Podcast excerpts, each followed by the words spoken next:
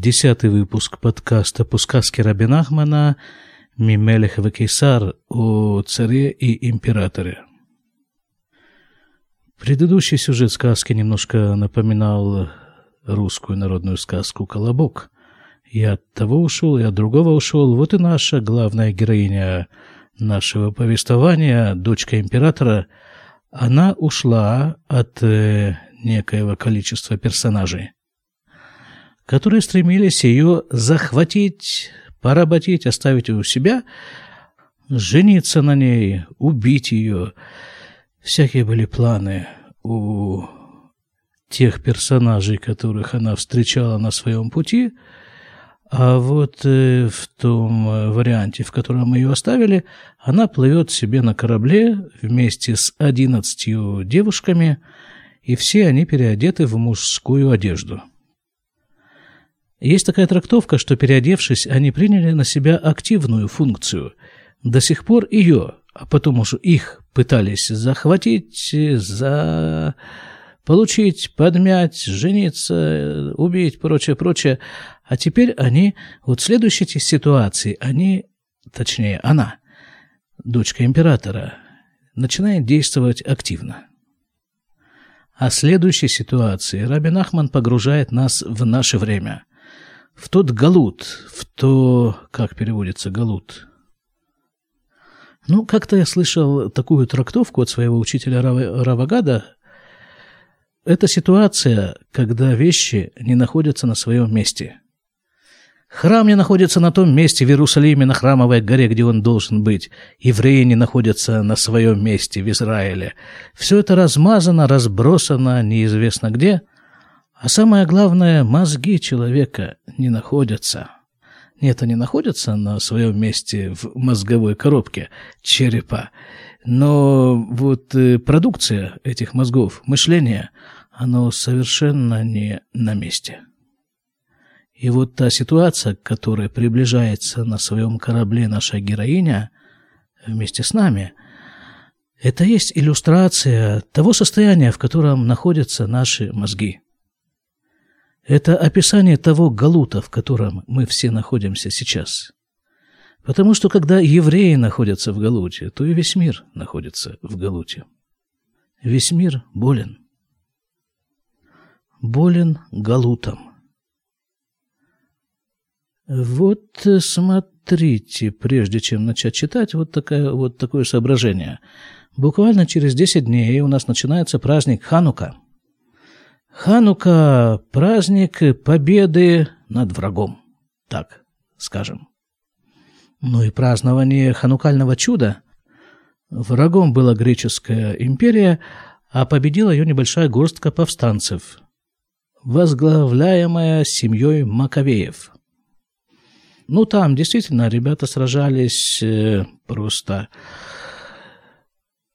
не могу подобрать определение, как они воевали. Бемасерут нефиш на иврите это называется. Это, ну, просто без оглядки, вот безоглядочно, без, без, всяких, без всякой задней мысли они воевали.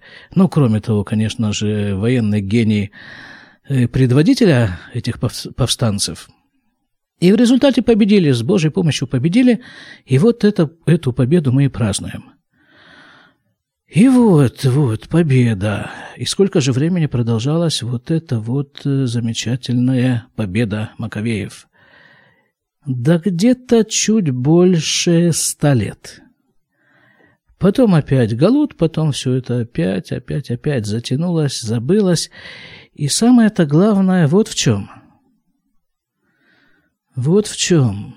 Что вот сейчас, две тысячи лет после тех событий, мы вдруг обнаруживаем у себя с удивлением, что тот способ, тот образ, то направление мышления, которое мы используем, является во многом греческим. Вот это вот самое быстрее, выше, сильнее. Чем больше, тем лучше – Вся наша система приоритетов построена на греческой системе приоритетов. Или, я еще раз процитирую своего учителя Равагада, Он определяет эту ситуацию таким образом. Он говорит, что для нас слово «логично» и слово «правильно» являются синонимами. А это совершенно не так.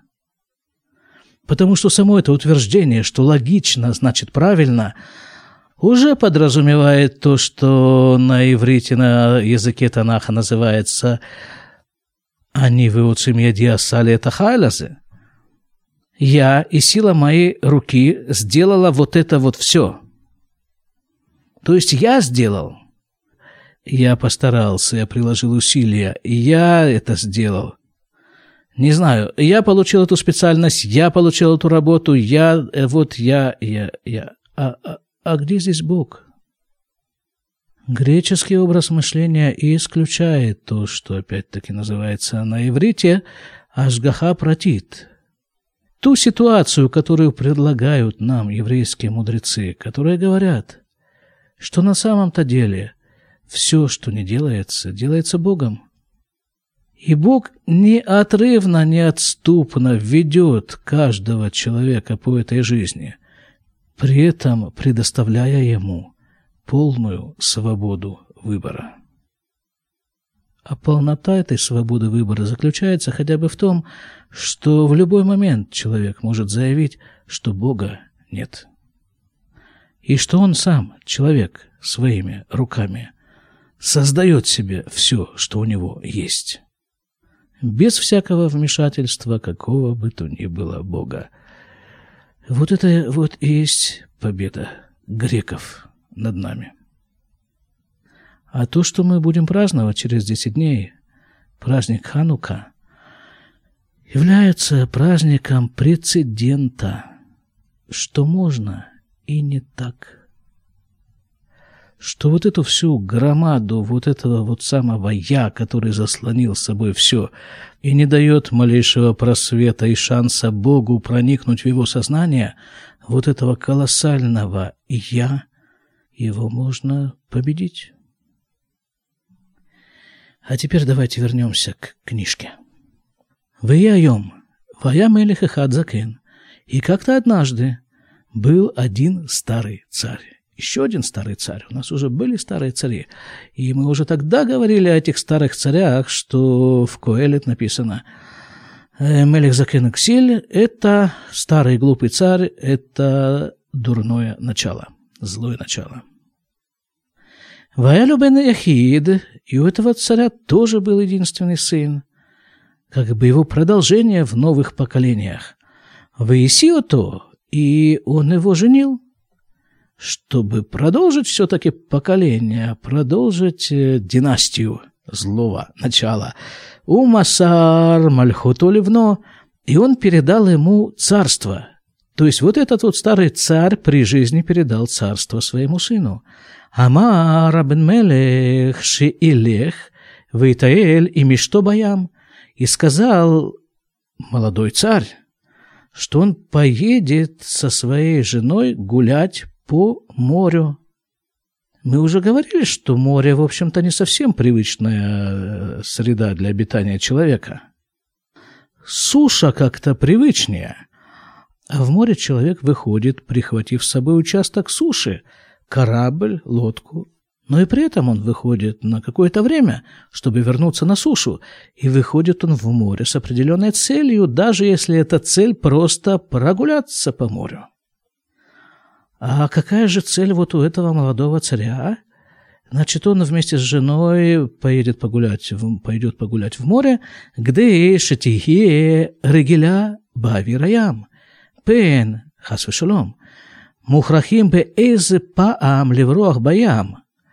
А вот он решил про прогулять свою жену в море, чтобы та привыкла к морскому воздуху чтобы вдруг возникнет такая ситуация, что им придется сбежать в море, так чтобы она была уже привычна. Какое-то головокружительное рассуждение приводит, приводит этот самый вот молодой царь. Но, собственно говоря, вот наше время, оно вообще очень насыщено всякими головокружительными умозаключениями. Я еще раз подчеркиваю, умозаключениями, заключениями ума. Валяхими что и масарай млюха выпарсу басфина. И пошел он с женой и с царскими министрами и отправились э, в путь на, на корабле. Ваюшам смехим умесахакимеот. И они были там радостны и очень игрались, написано. Еще одна примета нашего времени. Бесконечный, неудержимый поиск развлечений. А поскольку любое развлечение со временем надоедает, то есть перестает быть развлечением, требуются какие-то новые, более сильные раздражители. И весь опять-таки ум человечества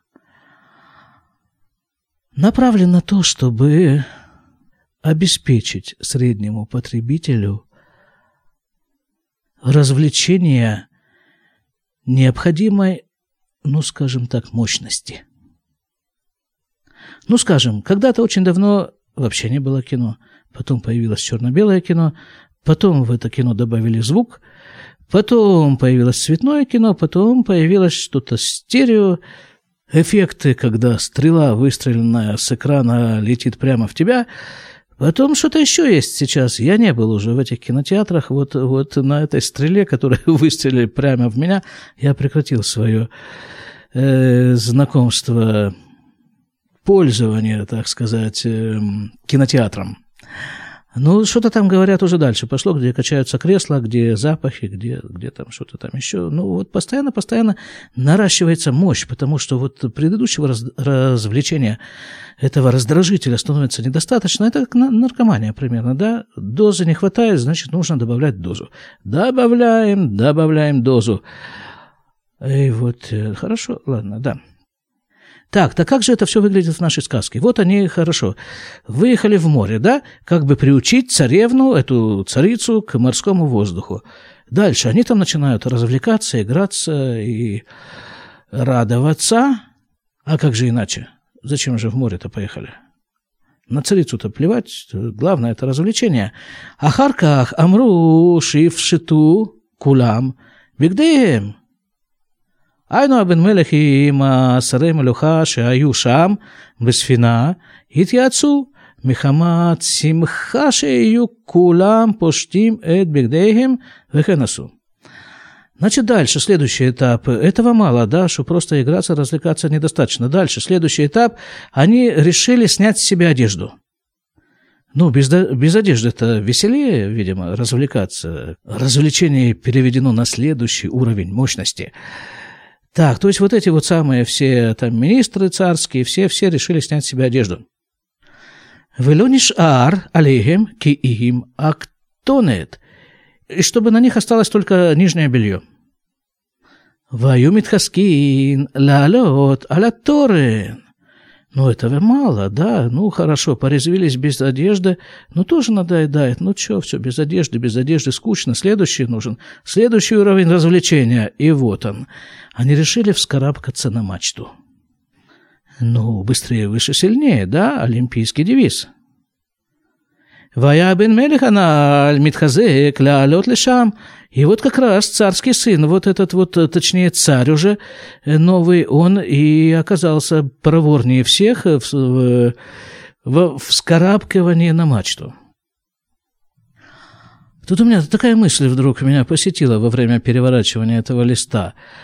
А хорошо, я тут как бы так брюзжу тихонечко по поводу современной культуры, современного развития общества. Э, вот. А какие альтернативы предлагаются? На фоне этого всего, этих вот качающихся кресел в кинотеатрах с запахами и с брызгами воды, не знаю, что там есть, на фоне этого всего, ну, все остальное предлагаемое довольно скучно выглядит. Скучно, конечно, да. Как говорил опять же мой учитель Равгат, говорил так, у нас есть очень старый Бог. И те заветы, которые он нам дал, действительно точно такие же старые, как и он сам. Хотя нет, нет, ошибаюсь. Они намного моложе, потому что Бог-то, он бесконечен. А человечество появилось сравнительно недавно, 5778 лет назад.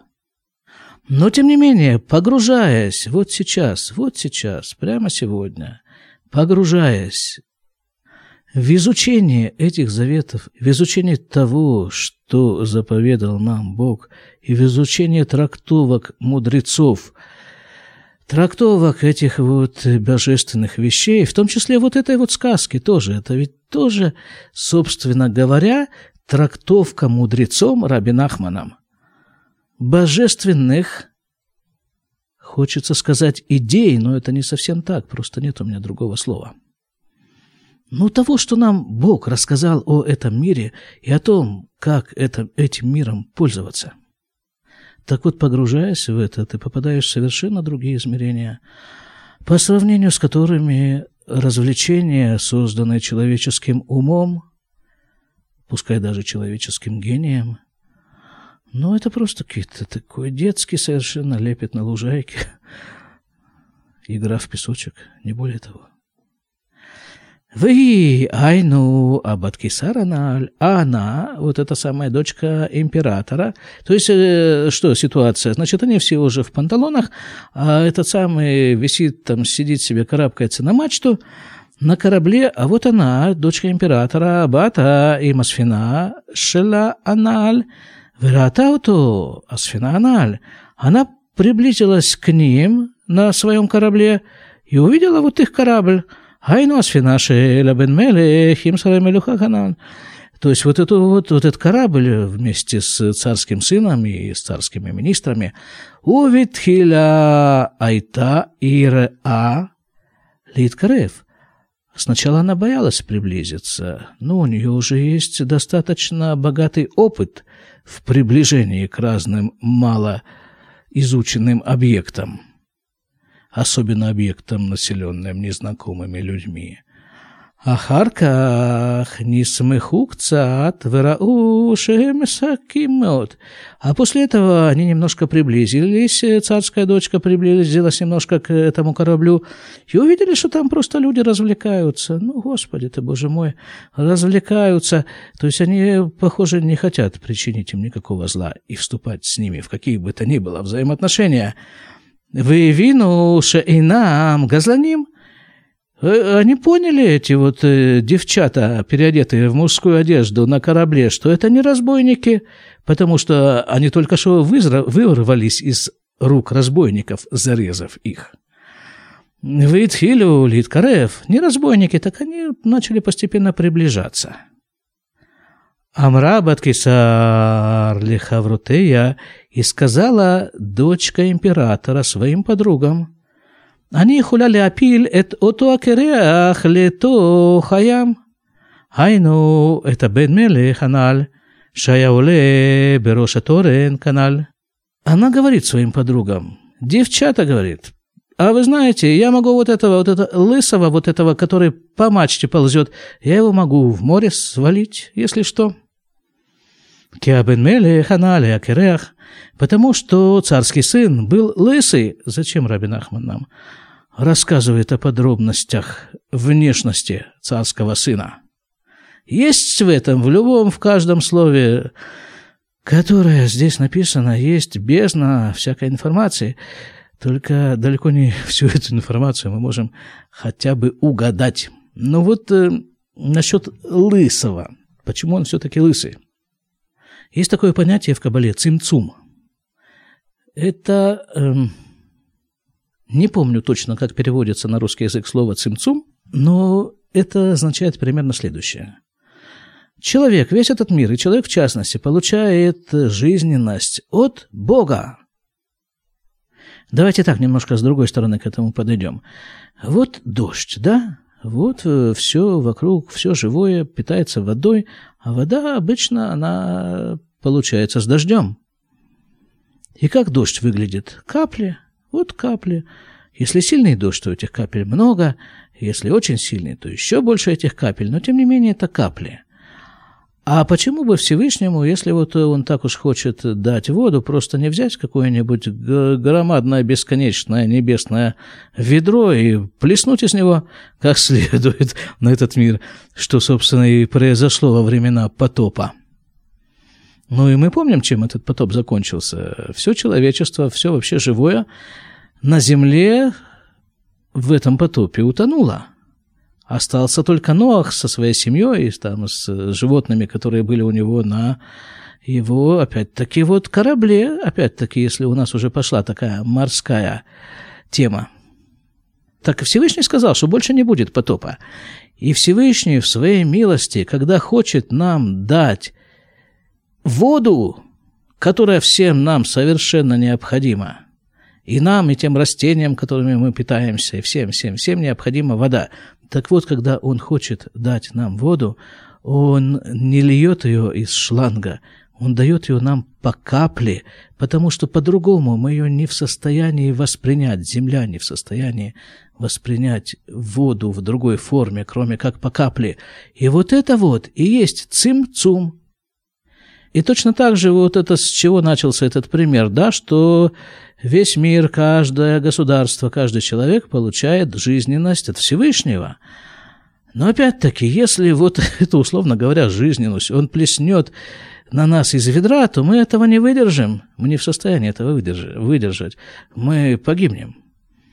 Поэтому вот эта жизненность, она спускается к нам постепенно, постепенно она принимает все более утонченную форму.